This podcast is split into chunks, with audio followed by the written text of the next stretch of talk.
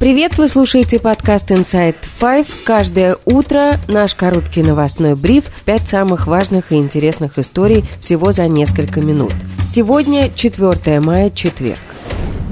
Атака дронами. История первая. В ночь на 3 мая два беспилотника пытались атаковать московский Кремль. По официальным данным, аппараты были выведены из строя системами радиоэлектронной борьбы. Следственный комитет возбудил уголовное дело о теракте. Первый дрон «Камикадзе» был замечен над Кремлем в 2.27 ночи по московскому времени. Он взорвался над Сенатским дворцом, где предположительно расположена квартира и рабочий кабинет Путина, после чего на крыше произошло возгорание. Удар второго беспилотника зафиксирован в 2.43 ночи. Его обломки упали на территорию Кремля. Представители Кремля заявили, что Путина в этот момент там не было, он находился в Новоогарево. Власти России назвали атаку спланированной террористической акцией и покушением на президента России. В Украине ответили, что не причастны к инциденту в Москве. Владимир Зеленский сказал We don't attack Putin or Moscow мы не атакуем Путина или Москву, мы сражаемся на нашей территории, защищаем свои села и города.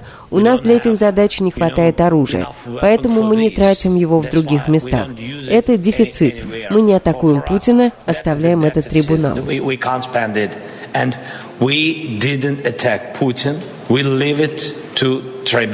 Очертания попавших на видео беспилотников напоминают украинские. Однако видимые физические параметры аппаратов заставляют некоторых пророссийских экспертов предполагать, что их запустили с территории России.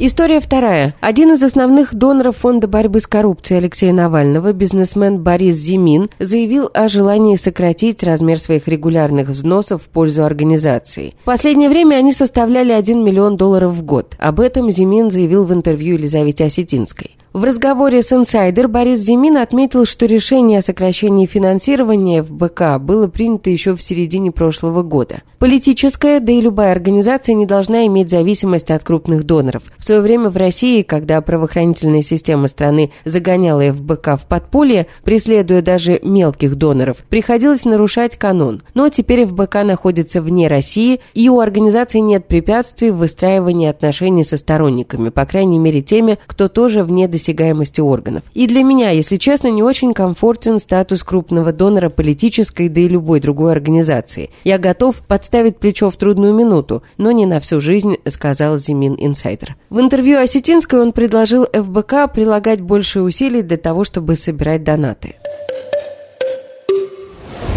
История третья. В блоге Алексея Навального тем временем сообщается, что администрация колонии придумала для него новую пытку. Каждый вечер ему включают речи Владимира Путина на большой громкости. После того, как мы опубликовали историю о том, как в ОФСИН крадут деньги на закупках овощей для зэков, администрация моей зоны обрушила на меня свои египетские казни, сказано в блоге Навального. Письма не дают писать, продукты уничтожают, бомжа подкинули. Обо всем этом я писал, но самое креативное их наказание в том, что каждый вечер мне теперь на большой громкости включают речи Путина, рассказывает Навальный. Он также сообщил, что радиоточку в камере выключить можно, но это не помогает, потому что по всему длинному коридору коридору ШИЗО, где он находится уже в 14 раз, висят колонки. В конце апреля Навального в очередной раз посадили в камеру штрафного изолятора, однако на этот раз он был отправлен туда сразу же после того, как провел в той же камере 15 суток. История четвертая.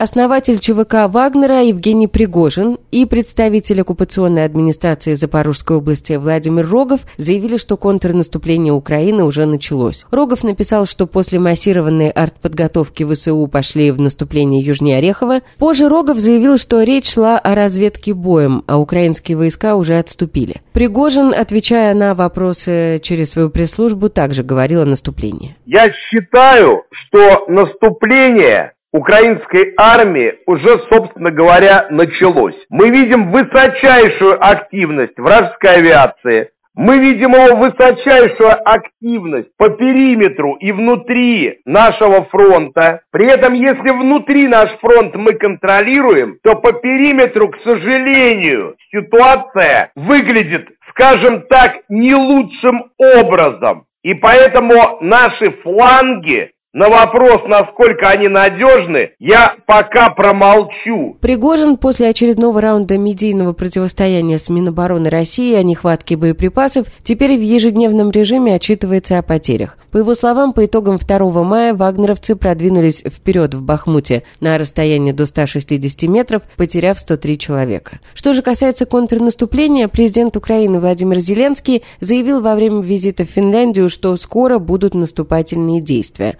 А в публикации издания «Политика» утверждается, что украинские власти решили ограничить доступ к материалам, касающимся подготовки контрнаступления, чтобы снизить риски утечки информации, и теперь держат в секрете от западных союзников детали наступления.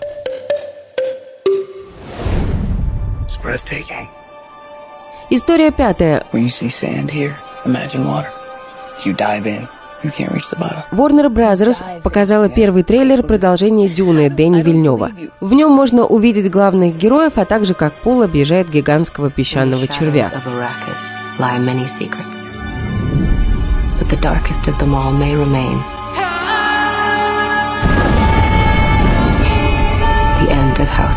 «Дюна 2» — это вторая экранизация романа Фрэнка Герберта. Оригинальный фильм «Дюна» был снят Дэвидом Линчем и вышел на экраны в 1984 году.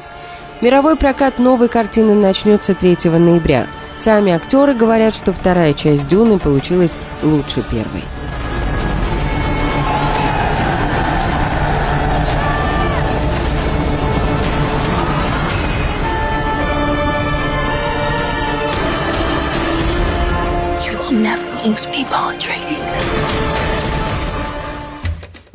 И это все на сегодня. Вы слушали подкаст Inside Five.